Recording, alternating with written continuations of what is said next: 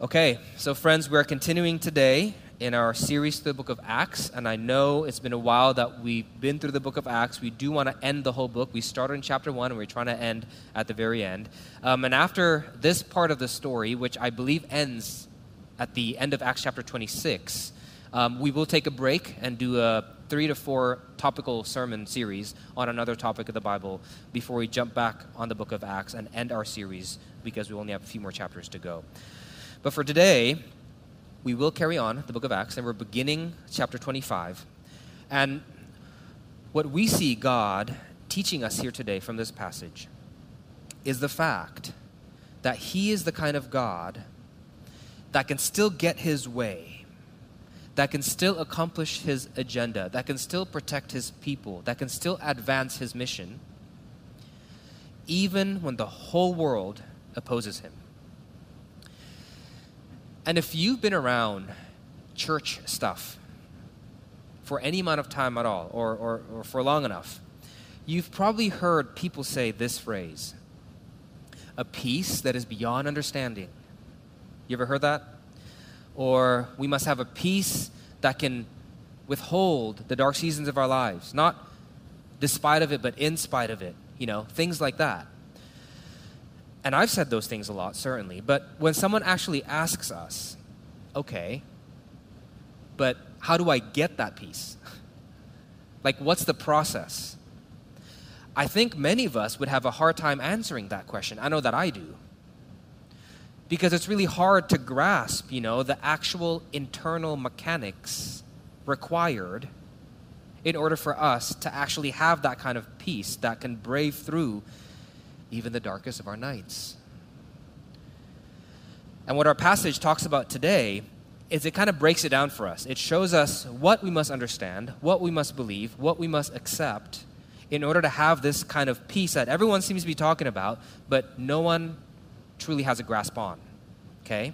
And it all starts and it begins by knowing and accepting the fact that God is a kind of God whose agenda will not be shaken, even when the whole world, even when our own sins go against him. That's the starting point.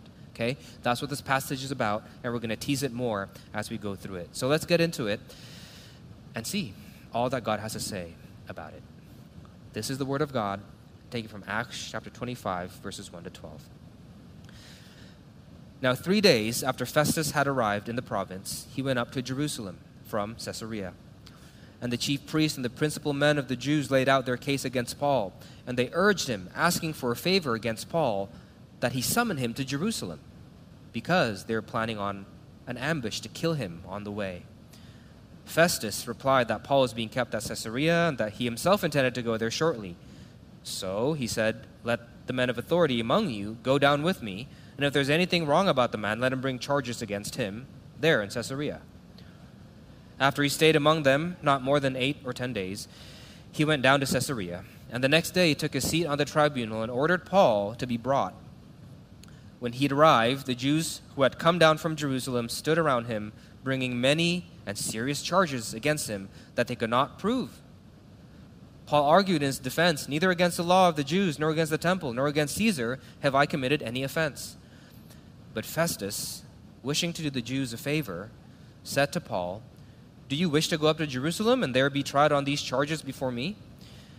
But Paul said, I'm standing before Caesar's tribunal, where I ought to be tried. To the Jews I've done no wrong, as you yourself know very well. Then I'm a wrongdoer and I've committed anything uh, for which I deserve to die. I do not seek to escape death. But if there is nothing to their charges against me, no one can give me up to them. I appeal to Caesar. Then Festus, when he had conferred with his council, answered, to Caesar you've appealed, to Caesar you shall go. Thus says the Lord. Friends, there's just two things that I want to point out from this passage today about what it is we must believe and accept if we want to begin to cultivate this peace that is beyond understanding. First, we got to be convinced that God will advance his agenda through our lows. And second, we got to accept the fact that God will advance his agenda through our lows. Okay? God will advance His agenda through our lows, and God will advance His agenda through our lows. First point, we got to be convinced that God will advance His agenda through our through our lows. So, let me first, before I start, remind us of what God's agenda is here in this part of the book of Acts. Well, God told us explicitly two chapters ago in Acts chapter 23, verse 11. God said that this is His goal, this is His end game. Okay? His goal is so that Paul can preach the gospel in Rome. He wants to get Paul to Rome. That's it. But if you take a look at what's been going on in Paul's life since God made that promise back then, it seems like the exact opposite has been happening, right?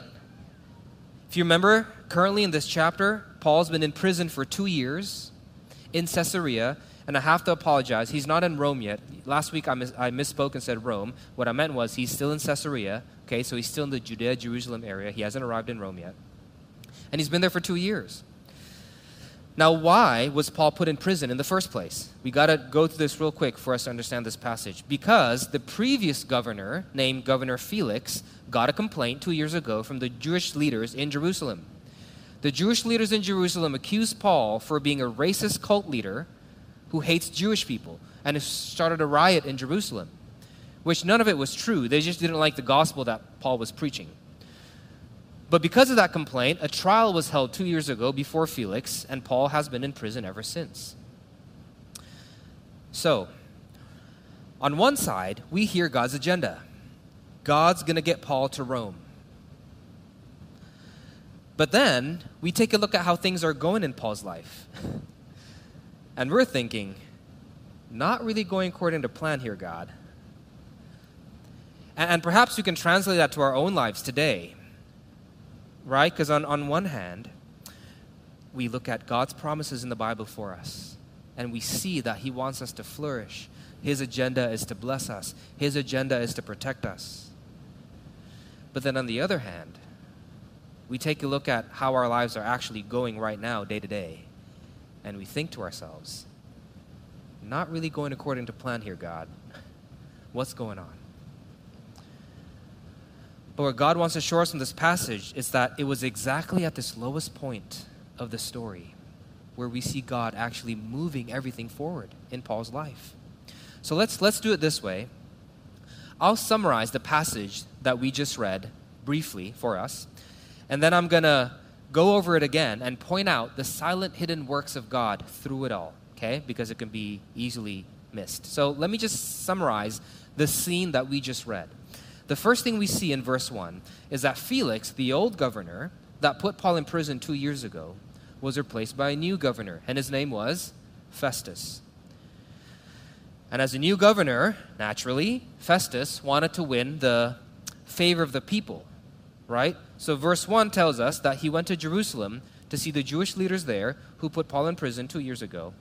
And the Jewish leaders there saw Festus's visit as an opportunity to kill Paul. So in verse 3, they asked Festus for a favor. They said, Hey, remember that prisoner that Felix left behind two years ago? I'm sure you're a new governor, you got a lot of things going on. You know what? Let us just take Paul, this prisoner, off of your hands, send him over our way to Jerusalem, and we'll just continue the trial here for you. But really, verse 3 tells us that they just wanted to kill Paul once he gets to Jerusalem. Okay? Now, Festus, being new and all, he also wanted to stick to the rules. Right? So, verse 4, he said, uh, that's not how we do things. Okay? The rules say that since Paul's trial was conducted in Caesarea, it's got to continue in Caesarea. So, if you have anything against the man, bring your charges against him there in Caesarea. That's verses 4 to 5. So then in verse 6, the Jews go, all right, fine. We'll go to Caesarea. We'll do the trial there again. So they went up to Caesarea, they reopened the trial, they accused Paul of all the same things he was accused of two years ago, with one additional accusation. This time, they accused Paul for also going against Caesar. The end of verse 8 tells us that when Paul defended himself, he said, I haven't committed any offense against Caesar. That means this was, this was added to them. This was a new accusation. This wasn't there explicitly two years ago. But at the end of the trial, just like two years ago. Verse 7 says, None of the accusations held up in court. No one could prove Paul was guilty. That's what verse 7 says. And at this point, the governor, Festus, could have just let Paul go. But he didn't. Why? Because he still wanted to win favor from the Jews for his own career advancement. So Festus threw out a proposition to Paul that could potentially bring Paul to Jerusalem, which is what the Jewish leaders asked for originally. Remember that? Verse 3. Look at verse 9. But Festus, wishing to do the Jews a favor, said to Paul, Do you wish to go up to Jerusalem and there be tried on these charges before me? And Paul said, Uh, no. I'm not going to Jerusalem and get retrialed there. I'm innocent. If you're going to retrial me anywhere, it should be before Caesar. I appeal to Caesar, he said. And Festus goes, Oh, okay. Uh, to Caesar you've appealed, and to Caesar you shall go. So then, later you'll see Festus arranging a prisoner transfer for Paul from Caesarea to where Caesar's at. And friends, where is Caesar at? He's in Rome. What was God's agenda for Paul again? For him to get to Rome and preach the gospel there. And where is Paul going now? After all of this, he's going to Rome. And he gets a free boat ride. God fulfilled his goal for Paul's life using the selfish and sinful agendas of people who were against him. Now, to really appreciate God's silent work here. I got to go the sequence one more time, okay? Just very briefly, but this time I'm going to point out the subtle inworkings of God's invisible hand. First, Festus wanted to meet the Jews in Jerusalem, not to discuss Paul's case. He didn't care about Paul's case, but to like advance his own career agenda. Pencitraan, I think is the word, right? You're trying to be with, you know, trying to get to know the people. But unknowingly, this brought the whole Paul retrial issue back up. And the Jews who brought the retrial issue back up, they just wanted to kill Paul. But by doing this, they unknowingly started a process that would then lead Paul to Rome. And Festus, again, just wanting to prioritize his own career, he didn't want to get in trouble for retrialing in Jerusalem. So he said, no, no, no. The rules say if you want to do a retrial, do it in Caesarea. But by doing so, he unknowingly ended up protecting Paul from death in Jerusalem. And then when the Jews reopened the trial, they added one accusation about Paul that wasn't said two years ago. They said that Paul was going against Caesar. They just wanted to win their case against Paul, add more stuff. But unknowingly, this accusation gave Paul some legal basis to appeal to Caesar. Oh, you're saying that I, I'm committing offense against Caesar? Let's go talk to him then. However, this accusation wasn't enough for Paul to appeal to Caesar. He needed something more. And it just so happens, Festus, again, just wanting to serve his own career and to appease the Jews, he didn't set Paul free, although he was innocent and he could have. But instead, he asked Paul if he wanted to continue the trial in Jerusalem, which again, unknowingly, gave Paul finally the opportunity to say what he needed to say no. If I'm being charged against as Caesar's enemy, then it makes no sense to me to be retrialed in Jerusalem. I appeal to Caesar. And now he's going to Rome without having to buy a ticket, surrounded by a group of soldiers who will protect him till he gets there. God used the Jewish people's murderous intent and Festus's selfish desires to advance his own career to both protect Paul from death and get him a free ride to Rome. God was not absent in Paul's darkness. And friends, you will never have peace if you think that He's absent in yours. He's not. But it's not enough just to know that God is present in your darkness. It's not enough. This is another key point of this passage. It's really important for us to know how He's present in that darkness. In what capacity is God present in our darkness? Because, see, I think a lot of us mistakenly believe that God is present in our darkness only as a rebuker. You know what I mean? He's present in our darkness only as a disciplinarian. Now, what do I mean by that? Well, I think, at least I think like this, and I think a lot of people do as well. We often think of our time in the darkness like this. We say, Tez, I know God is there with me, okay? But He's there with me in the dark only to rebuke me and to discipline me. Why?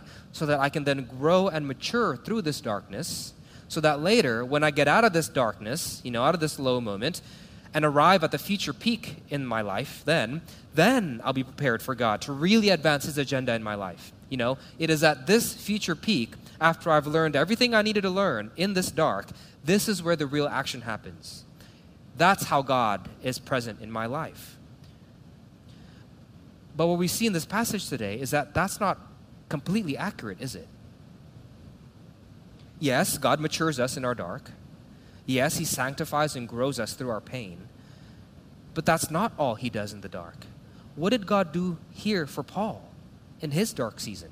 He didn't just mature him, He protected him from death, He freed him from bondage, He advanced Paul's life story and mission.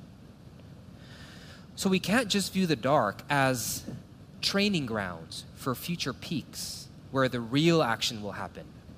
You know? God is telling us here that the dark is where the action happens. the dark is where He works. Do you ever wonder why it is you always live in the future?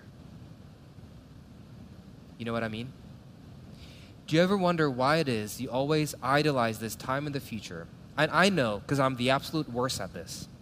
If you're like me, you're always fantasizing this future peak season in our lives where everything in our life is just fitting perfectly into place. You know, when all the dark has come untrue, where your health is perfect, and your finances are great, and your kids are eating their veggies, and your husband actually does the house chores he promises to do,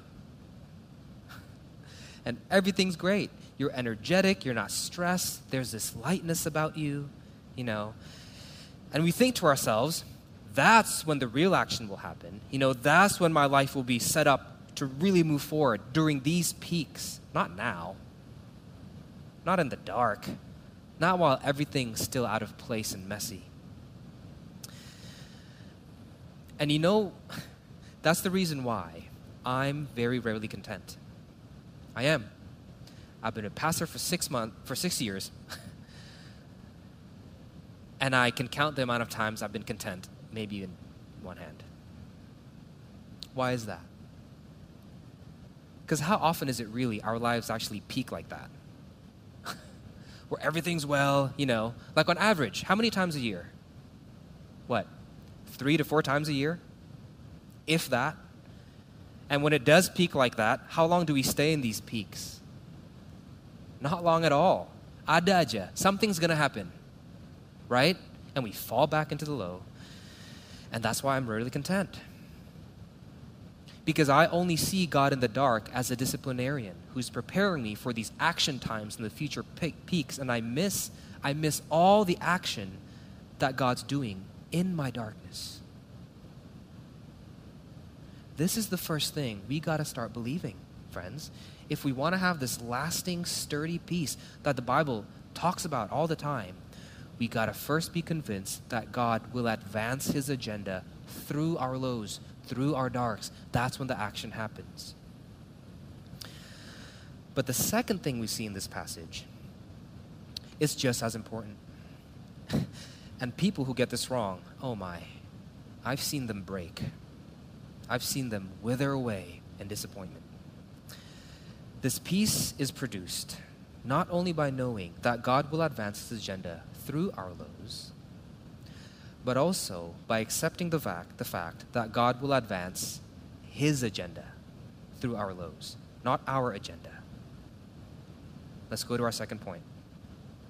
Accept the fact that God will advance his agenda through our lows.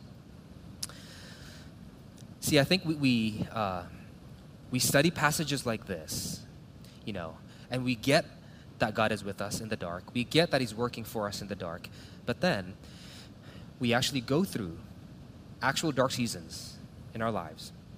You know, we lose our jobs, we go through really bad breakup, we go through a really hard time in our marriage, we have financial difficulties, health problems, what have you.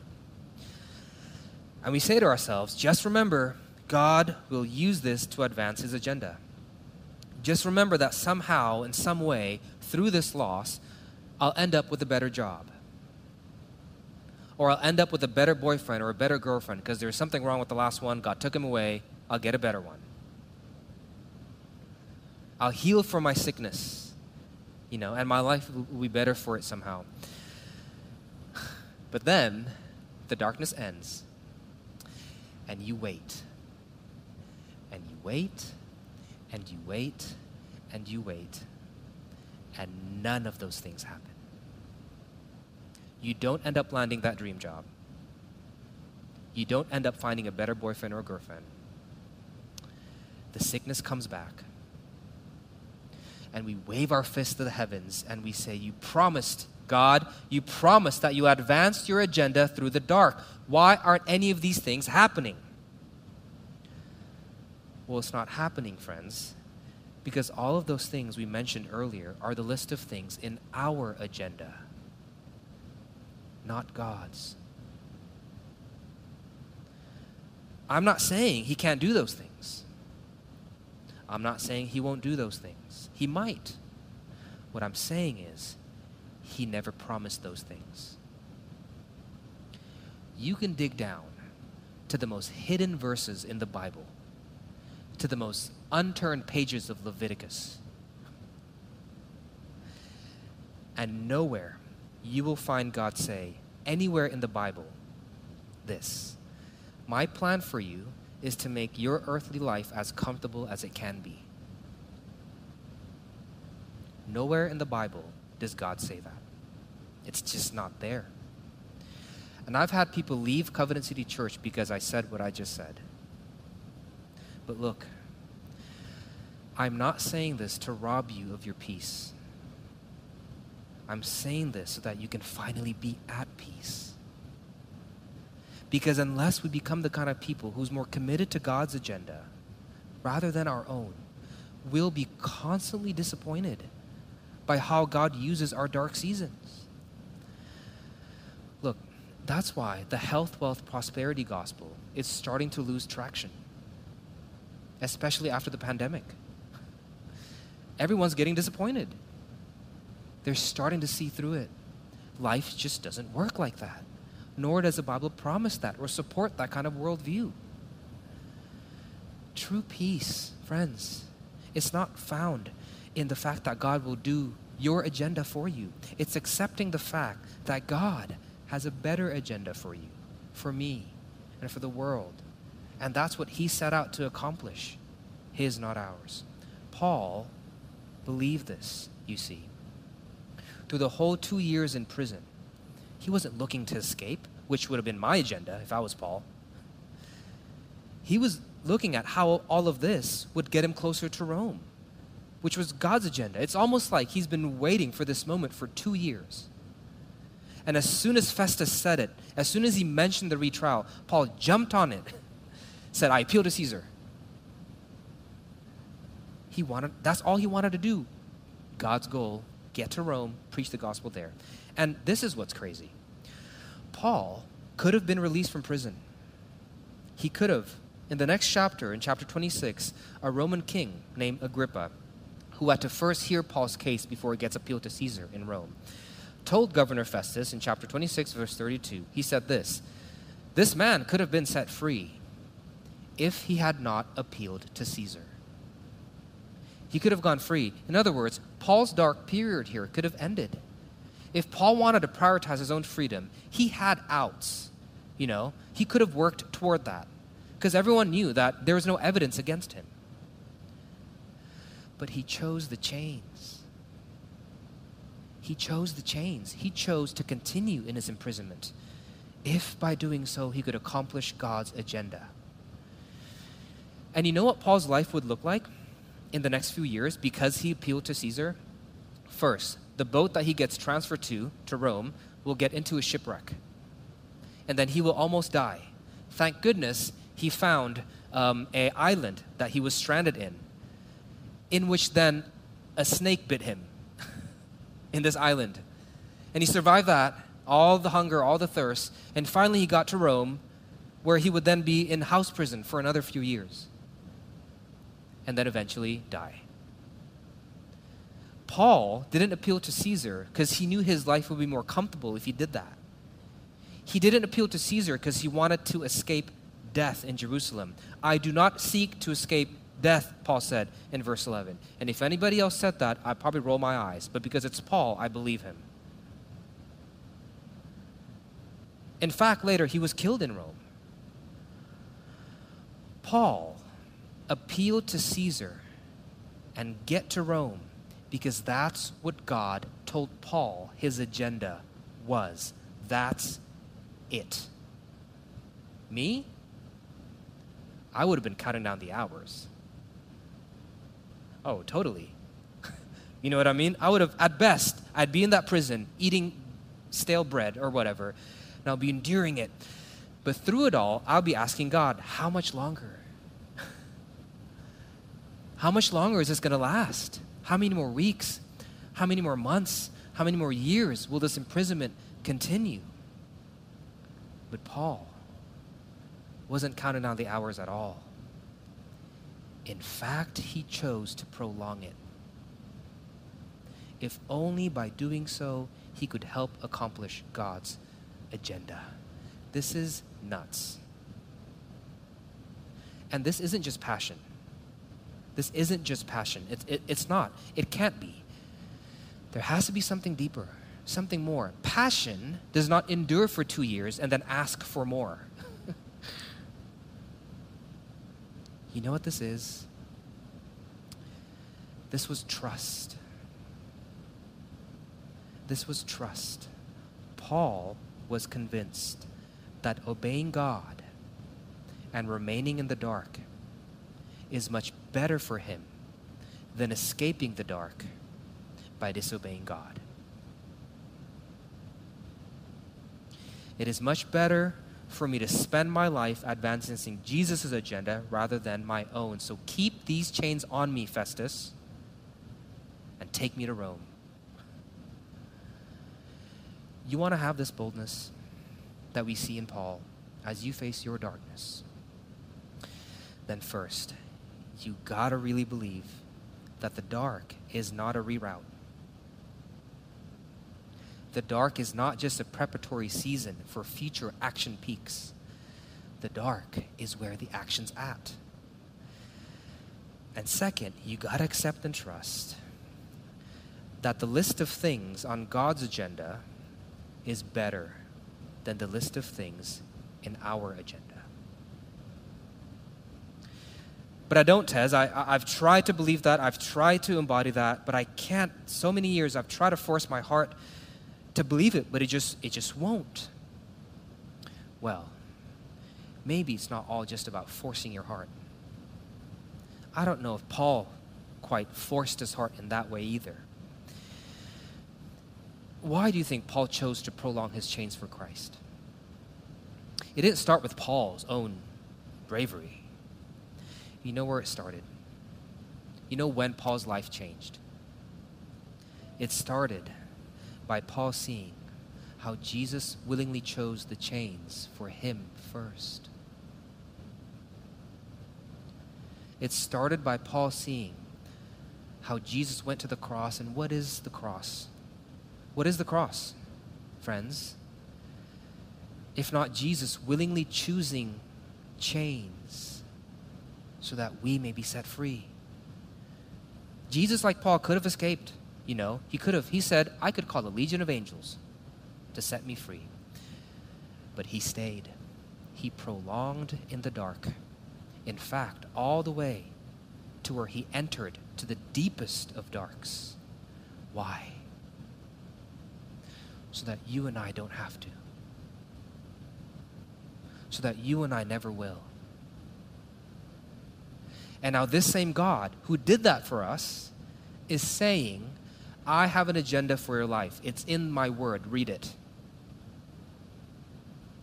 Would it be wise for us to respond and say, Nah, I think I'll stick to my own? Paul chose the chains for God because he knew that on the cross, God first chose the chains for him. But unless you see that, unless you truly believe that, unless that becomes more than just a legend in your heart and that it actually happened. God truly put on flesh and became one of us so that he could have hands to be nailed on a cross for our sake, unless that digs so deep in your heart, unless you love that more than anything in the world, you will never trust and love God's agenda for your life over your own. You just won't. That's where it starts. And friends, I don't know where you are right now. But if you're currently in the dark, don't panic. He's there. He's there. Don't live in the future. This is where the action is. Right now, in the dark. And don't be so consumed by looking for outs if by getting out it requires you to disobey God. May the chains that Christ took upon himself for you convince your heart that godly obedience, which brings about earthly chains, is much, much better than disobedience, even though it might lead to earthly freedom. Are you convinced of that? For the love of Christ, Paul says in 2 Corinthians chapter 5, compels us, controls us. For one, one died for all, therefore all have died. And he died for all, that those who live may no longer live for themselves, but for him who loved them and died for them. Will this be the verse that continues you in your journey till you see him again face to face, like Paul? I pray that it will be. Let's pray.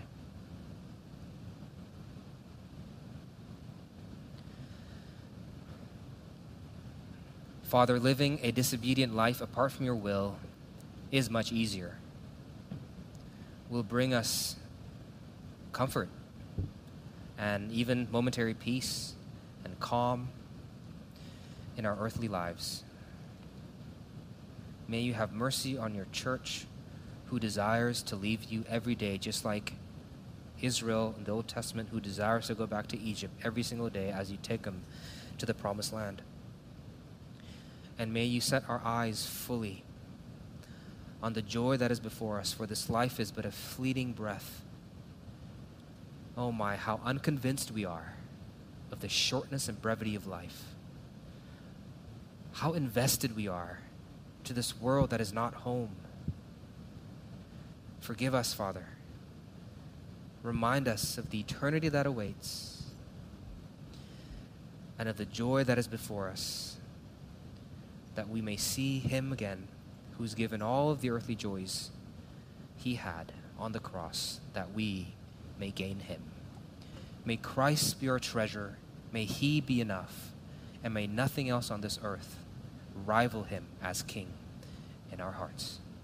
In Jesus' name we pray.